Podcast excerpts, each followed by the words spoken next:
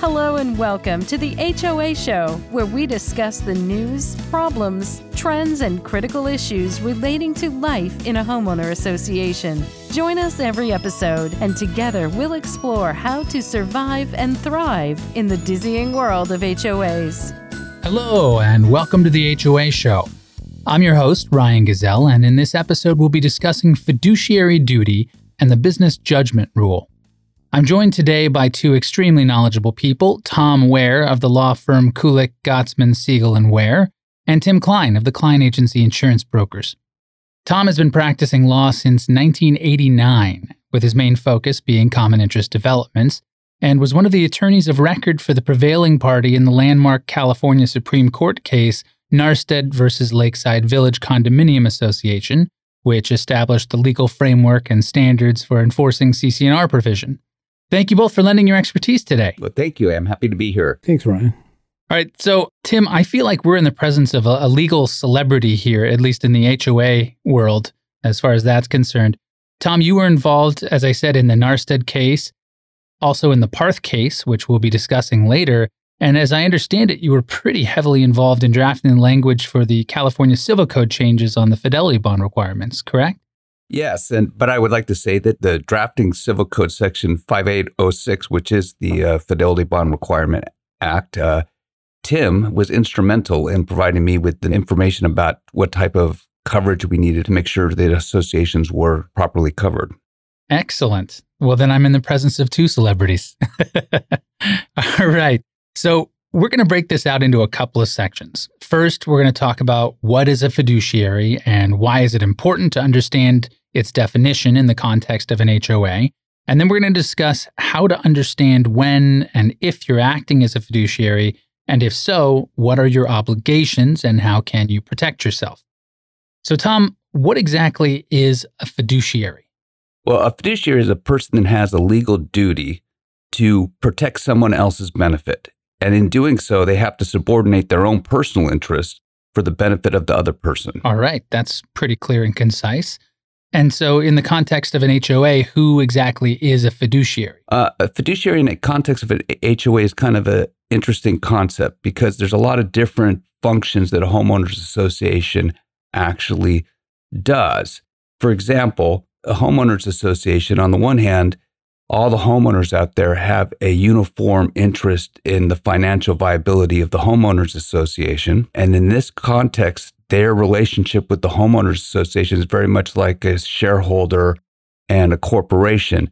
And that's the type of situation where you typically find fiduciary relationships. And on the other hand, the association also has uh, maintenance obligations and contractual obligations vis-a-vis the members those type of situations aren't ordinarily fiduciary relationships. So oftentimes what we're talking about, whether or not somebody's acting as a fiduciary depends often in how many, what the function is. For example, in a homeowners association, the directors almost always owe a fiduciary duty to the corporation and the officers similar to the corporation itself to carry out those functions. Uh, the managers and the agents of the association under their contractual obligations. They, on the one hand, they have that contractual obligation. On the other hand, they have obligations when they handle money and other type of issues were uh, to protect the interests of the corporation.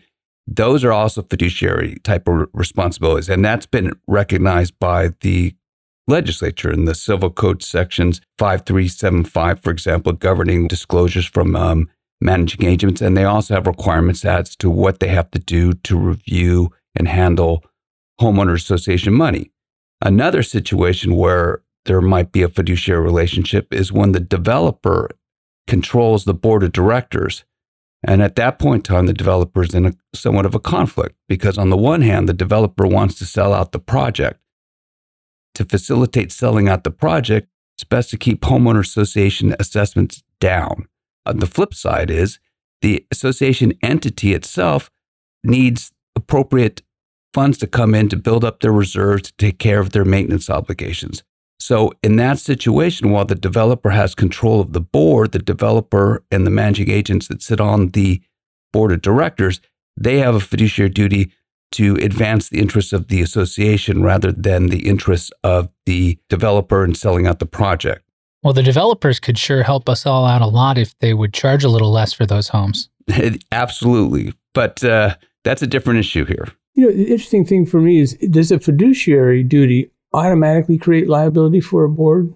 No. Is it, is it inherently liable? No, I don't think it automatically creates liability for a board because in the end, it's a matter of it's just the first step in deciding what are your obligations. Because, quite frankly, if these people are acting for the benefit of the corporation, then there's not going to be any liability. They will have discharged their fiduciary obligation. All right. So we've got the developers and the association itself has a, a fiduciary obligation to the members, right? There's some cases that suggest that. Yet, under certain circumstances, the homeowner association has a fiduciary duty to the members themselves, and also the directors in some situation have a fiduciary duty to the members itself, but not all the time. So, as far as the owners, you mean they don't always have a fiduciary duty to look out for the best interest of the association? Uh, what the owners don't, but the directors and the association, in certain circumstances, have an obligation to protect the interests of the members themselves. And it, for example, when they control money, the members give money to the association. The association and the directors have a fiduciary obligation to the members in that situation to make sure that the money's not squandered, that it's used for the benefit of the corporation.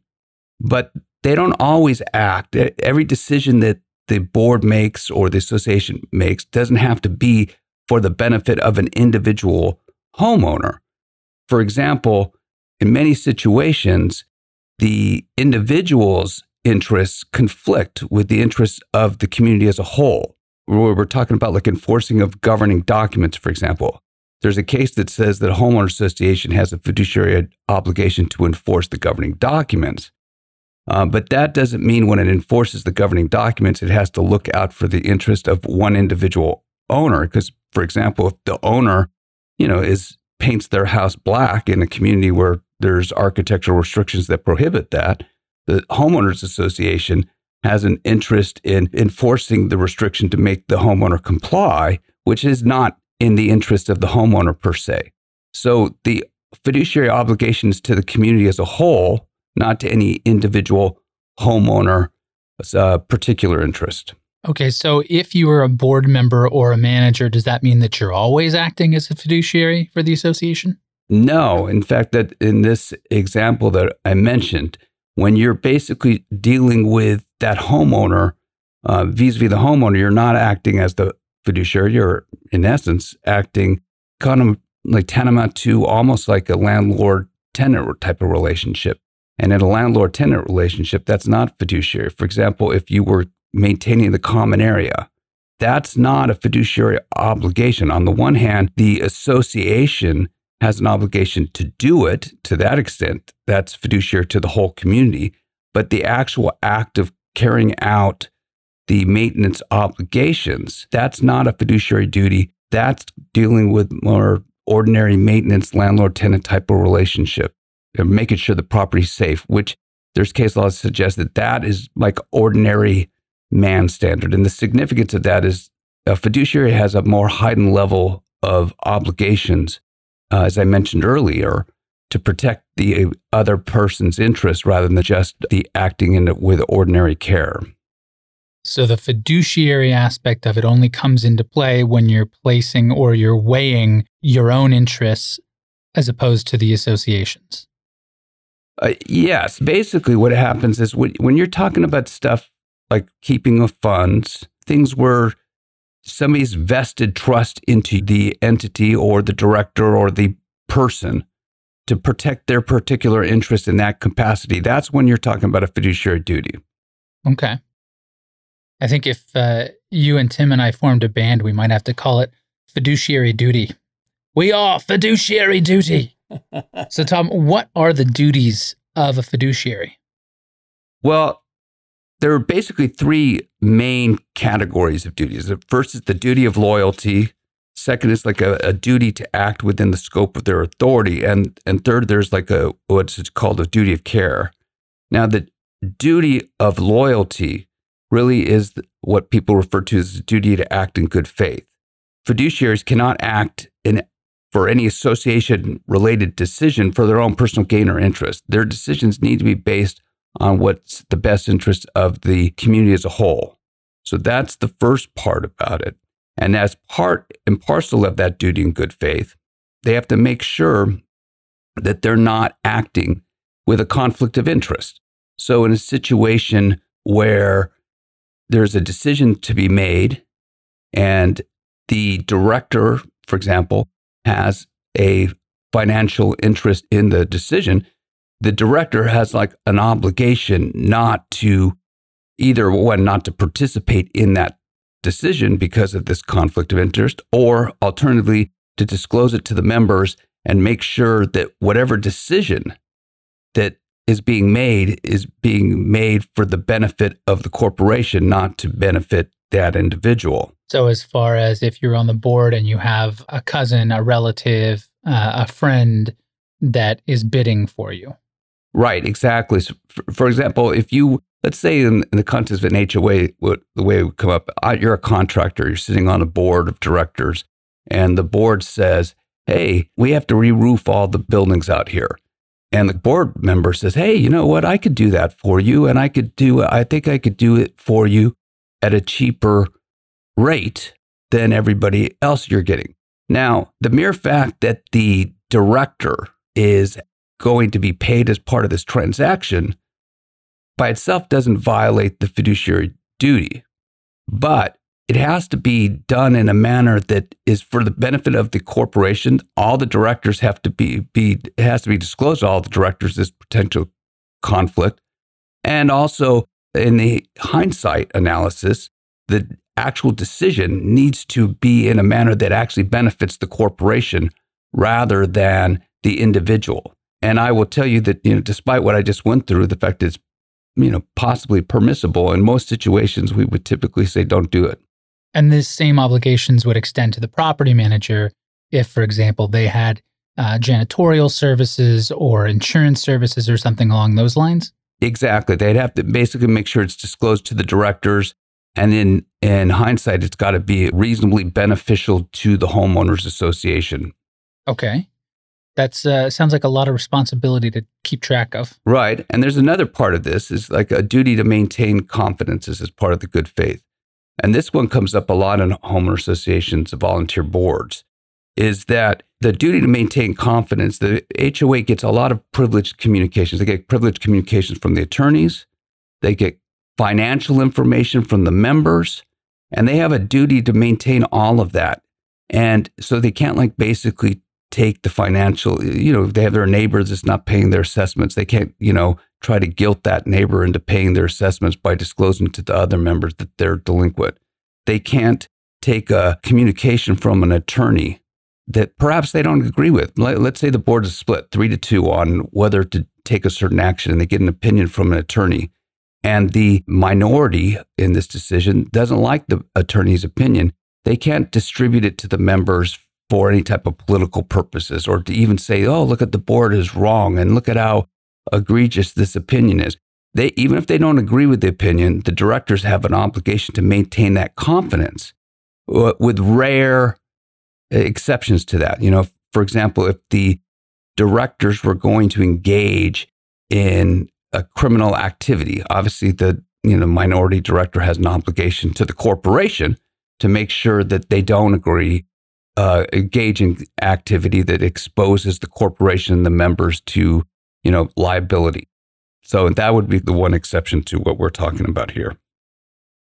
Tom, if, if a board member embezzles, obviously that's actionable and so forth. But if they just disclose confidential information that impacts something. Is there any teeth in that? I mean, are there any repercussions for that member other than showing to be a, a, a not a good person? Well, is there any repercussion? I suppose it depends on what actually happens to the corporation itself. Does the corporation sustain any damage as a result of that? If so, then the director themselves could be uh, sued as a result of that. He, if you know, try, the association may seek to try to hold that director liable for any damage that comes out of it. I mean, I would say that 99% of the time, improper disclosure is not going to necessarily lead to any type of liability. But certainly it can. And if the associate, even short of that, if the association is concerned that the director is disclosing confidential information, the association could go to court to at least enjoin that director from doing so. And in which case, that director might be liable for attorney's fees and costs of the association having to do that. Well, before we get further into the consequences, are there any other duties that we need to be aware of? Yes. Uh, as part of this uh, fiduciary duty, they have a duty to act within the scope of their authority. Now, that's somewhat amorphous, but really what that is saying is look at you have to attempt to comply with state laws and comply with your governing documents. And it's not necessarily they have to have strictly complied with it, but they need to make an informed effort to actually comply with that. So, for example, if they don't know what the state law is and there's something that might be impacting their decisions, it's uh, like incumbent upon them to go speak with an attorney or, or, or their management company. And then if they don't understand completely their governing documents, they need to actually do, take some steps to make sure that they are attempting to comply with that, whether that, again, whether it's consulting with their attorney or their management company, but that they have an obligation in order on, to try to comply with all of the state laws, the governing documents, and that's part of their fiduciary duty. Well, does that extend? I mean, obviously, what you're talking about is, you know, the board members' obligations acting within the scope of their knowledge. Does that extend to the property manager as well? I mean, would you expect that a property management company or manager should be aware of the California Civil Code requirements, whereas you wouldn't expect that of a board member? I think, depending on the sophistication of the board, I think they're all different. You have to keep in mind that in California, there's no requirement that a board member be trained. Is there a requirement for a manager to be trained? it's not so much a requirement for the manager to be trained, but a lot of their, for example, CACM has a code of ethics that requires managers to, you know, comply with certain uh, standards of care. And one of the standards of care is that the managers are familiar with their governing documents and with the Davis Stirling Act. So I think that in that situation, I think it is reasonable for a homeowners association to be able to expect that their management company is familiar and help them. And then quite frankly, if the management agent is not familiar with a particular issue, that's when the management agent should be reaching out to counsel.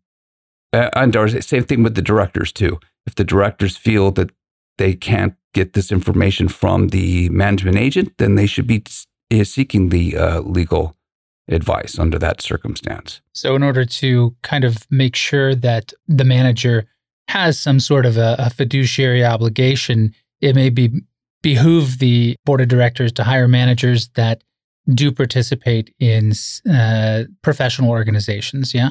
Yes, you know, CAI, CACM both have credentials or they're doing training for the management companies. And I think under both of them, they there's an expectation that the management companies are going to be familiar with the Davis Stirling Act and the, you know, corporations code and the governing documents.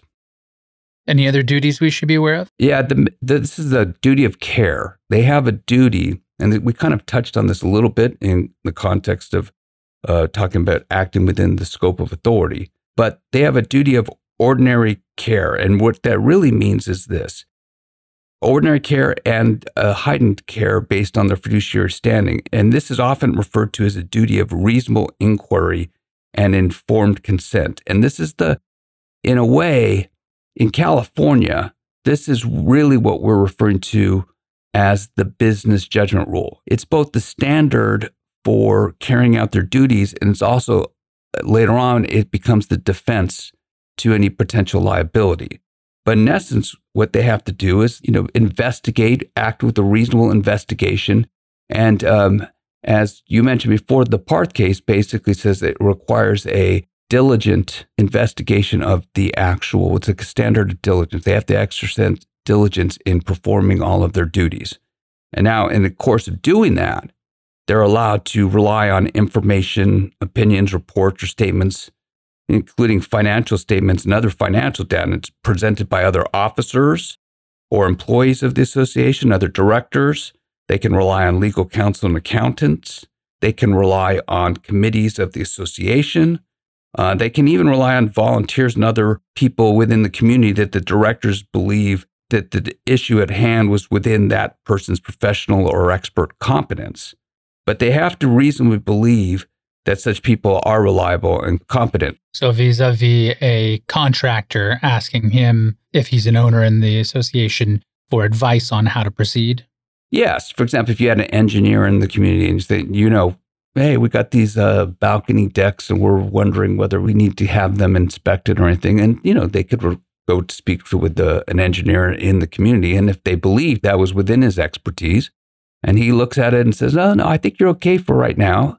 I mean, potentially, depending on the other factors involved, they might be able to rely on that on a short term basis. And you know, flip side is that if you told them to go get somebody out there to look at it, then they probably should be doing that. So essentially, the business judgment rule is saying rely upon experts, seek out expert advice for those things which you don't have the knowledge to move forward on. I wouldn't say that regard. It can do that. It's not like a mandatory requirement that they do it. They have to make a reasonable investigation. For example, sometimes when you make the reasonable investigation does not necessitate having to talk to experts or anything. It's within the common knowledge of the directors. But in those situations where the directors themselves have reason to believe that they don't have the right uh, knowledge or background to make this decision, then yes, they should be seeking out experts and uh, consultants that do. So, sort of like if you go to the beach and uh, there's not a lot of waves, you can reasonably look and say, I'm not going to drown, but you might think twice if the waves are bigger and say, I better check with the lifeguard. Yes, that's a good example. All right. But if they do do this reasonable inquiry and the decision ends up being wrong, the business judgment rule gives them some protection, yes? Yes. The business judgment rule actually gives them some protection I mean, it's the standard ultimately that their actions will be judged on a liability standpoint if there was ever a lawsuit, but it doesn't prevent the directors or the association or any of the other fiduciaries from being sued itself. In the end, because of the Parth case that we talked about, it's going to be this idea of reasonable diligence, which is now a condition for application of the business judgment rule. And when, when breaking that down, the corporations code sets forth the requirements for a director or officer to invoke this business judgment rule. And, and they can do it if they've demonstrated they've exercised reasonable diligence. But the real issue with that is that reasonable diligence is really kind of synonymous with negligence. And negligence is a kind of issue of fact that ordinarily has to be tried. So the corollary effect of this is that if you act in accordance with you have the protection the business judgment rule, but oftentimes we have to basically try the whole case in order to prove that you've complied with the business judgment rule. Can we let's jump into the Parth case because I'm fascinated by this case. Tell us what happened. Who was Ms. Parth? How'd you get involved? What was the end result? In addition to uh, representing homeowner associations uh, as general counsel, um, my office for probably going back to the Nahrstedt case, we've done uh, director and officers defense work. We get retained by insurance companies to defend homeowner associations, their officers, directors, and managers when they're sued and they've tendered to their uh, directors and officers uh, insurance policy. So that's what ordinarily would happen in the case of, let's say, a director, any director or any association is sued for basically breaching their fiduciary duty, it's typically going to get tendered to their directors and officers insurance. And so that's what happened in Parth. And uh, Parth is somewhat unique in that usually when a director gets sued, they're sued by a homeowner or some other entity for their actions. In the Parth case, the homeowners association itself sued Miss Parth, who was the former president of the association for years. At the time the case went to trial, she was 89 years old, and they were suing her for damages. They asked for like 1.9 million at trial relating to a, series of actions that Miss Parth allegedly took over a 10 year period of time. And uh, in essence, their claim was that Miss Parth was acting outside the scope of authority, that she was like a rogue director. She she did not comply with any of the governing documents or the Davis Stirling Act, and that in the course of doing so, there was a number of alleged breaches, but the most serious ones were that she unilaterally hired a contractor that re roofed the project. This contractor turned out not to have insurance, and they claimed that they needed a new roof, which was about $1.1 million. And then also, the other thing that was alleged was that Ms. Parth uh, signed loan documents for approximately $1.7 million in loans that were used for common area repairs.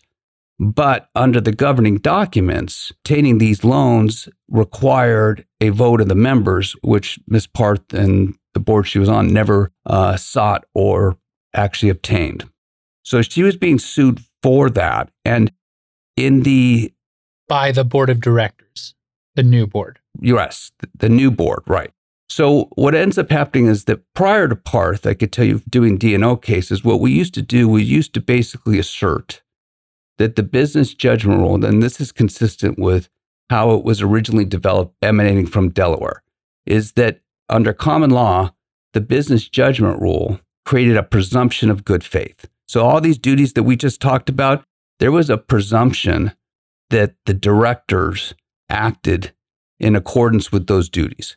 And if you filed an action to basically challenging the conduct of the board of directors, it became the challenging party's obligation to rebut that presumption. And you couldn't rebut it by just demonstrating negligence. The case's law suggested that you needed to demonstrate gross negligence or willful misconduct on behalf of the director. So for years, 20 years, you know, we'd file summary judgment motions in, in these D&O cases on behalf of the directors. And we'd say, hey, we'd get a declaration from the director. I acted in good faith. I believed that the actions were in the best interests of the corporation. And then we'd say, hey, we shifted the burden. You, challenging party, you have to demonstrate that this director acted with willful misconduct or gross negligence, which is very hard to do. So we would get summary judgment motions granted. And that's what happened in Parth. We got a summary judgment in Miss Parth's favor. And so, you know, it looks like it's done. But what ends up happening, because here's the thing, because the basis of our argument at the summary judgment level was that even if Miss Parth had made mistakes in judgment, you know, she believed that she was acting in conformance with the governing documents, and she believed that she was acting in good faith. And there was no evidence of any self dealing. She didn't like, there was no allegations that she received kickbacks or got extra benefits or, you know, somehow received uh, money as part of this or was doing it for any purpose other than to try to benefit the corporation. It was just an assertion that she made bad choices. Right. And the trial judge agreed, said, oh, this business judgment rule, you know, see you later. And this was appealed. And on appeal, the Court of Appeal disagreed. The Court of Appeal, in essence, sets a new standard for the HOAs, at least as it relates to business judgment rule. And I say that, I will tell you that some people would argue that characterization, but the real point is this. In California, going back years ago, the business judgment rule got codified, as I mentioned before, in the corporations code. And in the corporations code, they have a language that basically says that the standard of care is that there is a duty of reasonable inquiry. Now, in the common law, that wasn't really there. So the Court of Appeal ultimately says, well, that's got to mean something. And really, what it m- must mean is that in order to invoke the protection of the business judgment rule, the, the person seeking that protection must now demonstrate that they acted with reasonable diligence. Now, with respect to that, that really means that there is no presumption of good faith. So the Court of Appeal reversed the judgment. And so that sent it back down and required us to try the case. So they're no longer innocent until proven guilty. Now, if there's a question brought up, you have to prove that you are innocent while they have to prove that you are guilty. Yeah, you'd have to basically demonstrate to the court. Oh, well, this is standard you have to do it at the summary judgment level, and you'd have to do it at trial level. It's just harder to do at the summary judgment level you'd have to demonstrate that you acted reasonably as an ordinary person would under like circumstances, that you acted with reasonable diligence. So when we get sent back down to the trial court and it's tried, what we ended up doing at trial court, convincing the court, is that if we brought in all this information, it's kind of along the lines of what you suggested earlier, that, you know, Ms. Parth did not act unilaterally, that she acted with knowledge and consent of the entire board, the entire on all the decisions at issue. Uh, we introduced evidence that, and the court found that the actual contractor that was hired was licensed, and we also basically introduced evidence that there was no uh, resulting damage that the plaintiffs did not demonstrate any you know construction defect as a result of the contractor's work and then we that Miss Partha, at least with respect to the loans, had relied on her management agents and had an expectation that the management agent who was involved with obtaining all the loans, that there was evidence that the management agent was, you know, participating in this. There wasn't a rogue thing, and that under the circumstances, it was reasonable to believe that she was acting good faith and had discharged her obligations as a fiduciary when they entered the loans. And again, these loans were used for ultimately used for common area purposes.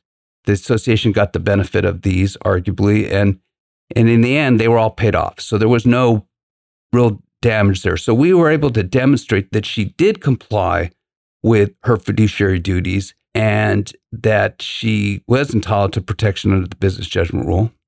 And court found for Miss Parth. But the real net point to this that for our discussion is that it took $900,000 of attorney's fees to reach that conclusion. Wow. And Tom, was Miss, uh, go ahead, Tim. I was just going to say nine times out of 10, when we see a director's and officer's liability claim, they've also named the management agent. Yes. Does the management agent also benefit from the business judgment rule? I mean, granted that the the management no. agreement that the board signs says that the board will indemnify the manager. Right. For acts or omissions, except for cases of gross negligence and willful misconduct. So again, so we have that same language uh, in the management agreement. So I'm wondering how that plays out for the manager. A business judgment rule does not apply to the manager. At least there's no. Uh, it's certainly not under the corporations code, and there's no case law yet that would extend it to them. I think the manager's defense in this really typically the way we would end up defending the manager in a situation like this is that one, you, as you point out, they have the indemnity obligation.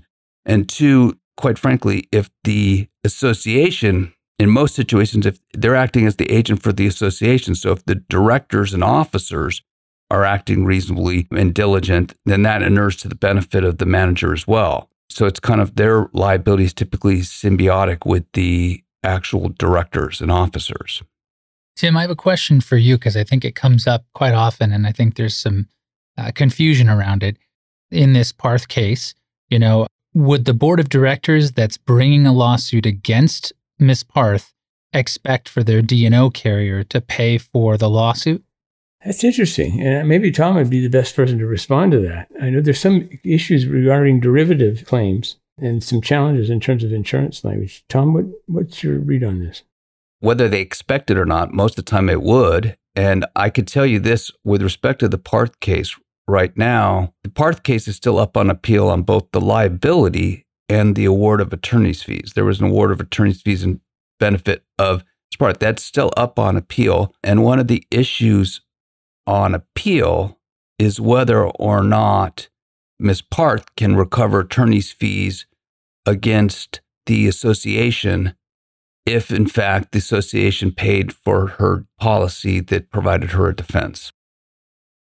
Did the D&O carrier pay for the attorney's fees that were going after Ms. Parth? The allegation, and there's some you know technical evidentiary issues about that, but the allegation from the association is that the carrier paid for Miss Parth's defense. The HOA's carrier paid for her defense, and therefore the HOA's carrier is not entitled to get attorney's fees back from the association. Got it. But the D&O carrier is not going to pay for a lawsuit brought against somebody. Typically, yes, you're right.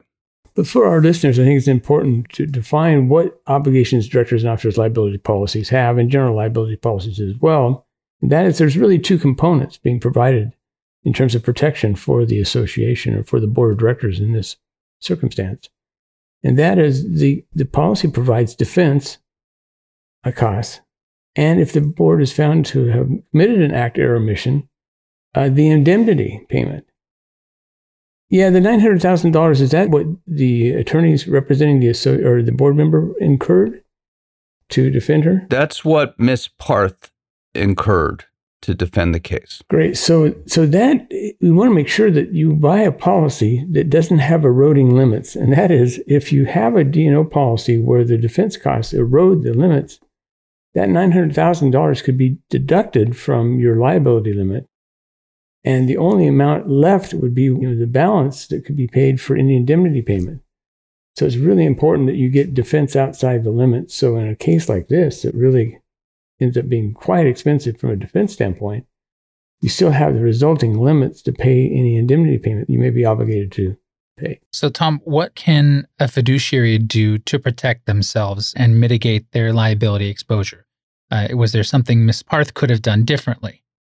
Well, I think in hindsight, there's always like a acting differently in hindsight. But I think the real thing that directors need to do, and this is this was actually invoked in Parth as well, is that I think you need to check your governing documents if you're going to serve on a board of directors, for example, as to whether or not there are exculpatory clauses in the governing documents. There are a lot of governing documents have provisions that provide the uh, directors and sometimes even the association can't be liable to the homeowners or the association for that matter if they act in good faith with attempt to carry out the obligations of the corporation. And I think that's uh, important for somebody who wants to serve on a volunteer board to know.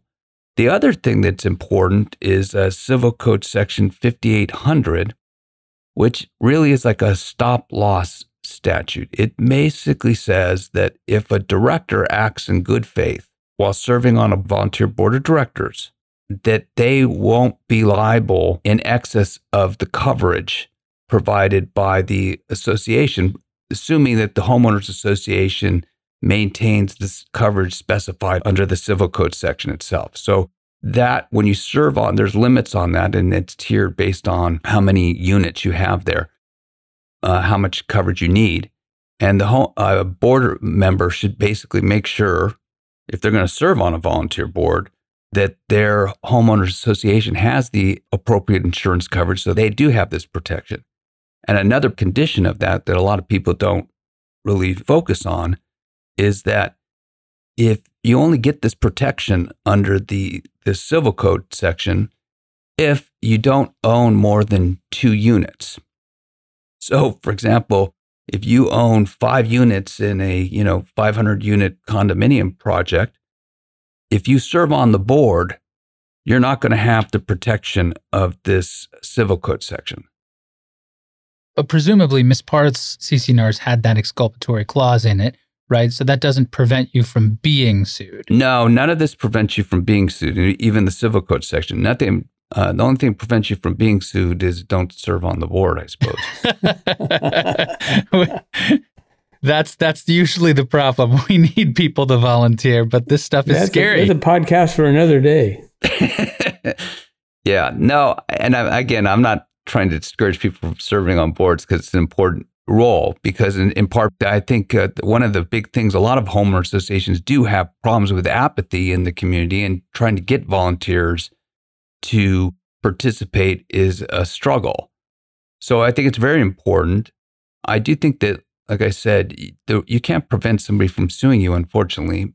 But uh, I think a lot of it is trying to exercise this reasonable diligence to mitigate or reduce the likelihood of a claim. And if there is a claim, you know, providing people that are defending you with the opportunity to invoke the business judgment rule and the exculpatory clause and in the worst case scenario, Civil Code Section 5800. Tim, did you want to speak uh, at all to the Civil Code Section 5800 as far as the limits that are required to be maintained? Well, there's such a, such low limits. It's kind of embarrassing, and I think something that maybe the California legislature should look at.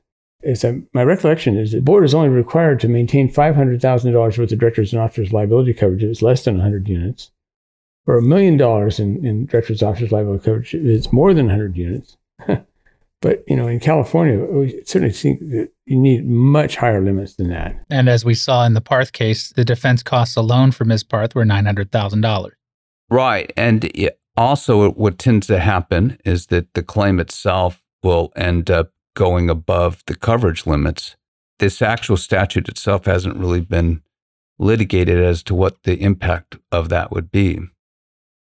There's not clarity as to what happens if there's, for example, if there's a coverage dispute. If there's somebody being defended under a reservation of rights and they have a million dollars of coverage and there's a $800,000 judgment, what happens if the afterwards there's a dec relief action that says that the insurance company doesn't know any of it?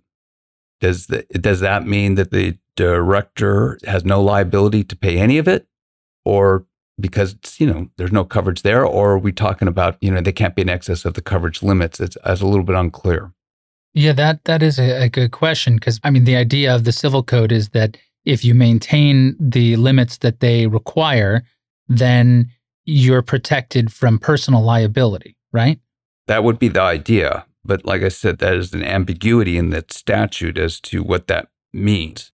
So maintain the limits. Well, I think the interesting thing is that if they don't have the financial wherewithal to pay the shortfall, there's going to be a special assessment. Yes, that's true. So even though there's a protection in, in, the, in the law, the special assessment nevertheless is, will probably be the remedy to raise the money necessary to make folks whole. Well, if your liability is not limited by the limits required in the civil code section, what's the point in adhering to those requirements? Well, I think you adhere to the requirements in, in part because I do think, for example, if there was coverage, certainly that's pretty clear that this person, it'd be very valuable to have this uh, stop loss provision on your potential liability because if you do comply with the requirements and there is coverage, like let's say that there's the $800,000 judgment and there's a million dollar coverage and there is no reservation of rights or there's no declaration that there's no obligation to indemnify. Let's go million dollar coverage, you get a $1.2 million judgment. So then the person doesn't have liability for that extra $200,000 plaintiff has to go over just after the, it has to be limited to the insurance coverage. So that's a valuable thing. And also, by the way, that's an important issue that I point out to directors all the time. You know, they do extra services for the community and they say, oh, I want to be paid for that. You know, whatever that value that they would get for it is not worth the uh, potential opening up of their exposure under 5800 and that's because they'd be being paid, so they're no longer a volunteer? Arguably, yeah. Hmm. Tim, any other uh, questions or, or thoughts? You know, we've given a lot of uh, added anxiety for current board members out there, I'm sure. But, you know, I think it's interesting when you look at this whole circumstance. If you're asked to serve on the board, I think the average board member is making the decision about whether or not they actually have the time. And these other matters, liability uh, for decisions is not even in their in their wheelhouse at that time. No, I think you're right. I don't think a lot of people think about this. I think what's really important, and I actually think this is part of the reason, you know, the attorneys and the uh, managing agents really can help their directors in this regard is that, you know, we have a ability to provide them with information, even information they don't necessarily know that they need. For example, you know, if you get a request inquiry into, oh, can we do X, Y, and Z? Sometimes you can answer the question by just saying yes, right? And they run on their way. But if you don't give them additional tools as to, you know, the basis of what they should be doing, maybe some other issues that they're not even thinking about at that point in time, you know, you could be inadvertently, you know, setting them up for failure. And they, at the same time, if you basically explain to them what they're what we're talking about here. Here's your duty here. And really when you back it up, it's not that hard. Really they okay, don't act with a conflict. Don't disclose private communications. If they do that, I mean, you can't say that there won't be any potential liability under these circumstances. But I think you're pretty safe. Here's something that is encouraging that since I gave all this doom and gloom, when we were doing the Parth appeals, the Marsh book on corporations, they had an article on, you know, fiduciary. And as at that point in time, they said that there is no case in all the United States at the time, I did this a couple years ago, at which a director of any corporation, not just a volunteer corporation, had been liable, found personally liable for negligence.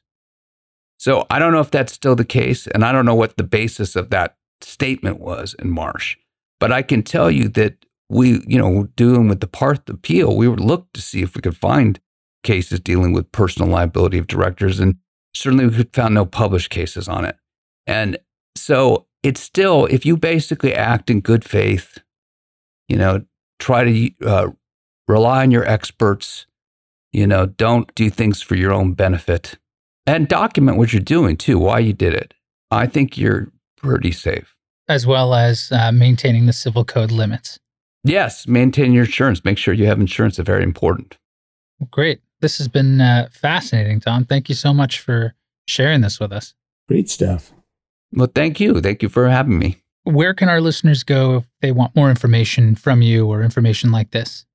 Well, it's interesting. I spoke on this issue of uh, fiduciaries at the CAI Law Seminar two years ago with Darren Bevan of Battleland and uh, Jacobson at Sacramento and Scott Weiss, that he's at Ortelli Kelly Law Firm in Nashville, Tennessee.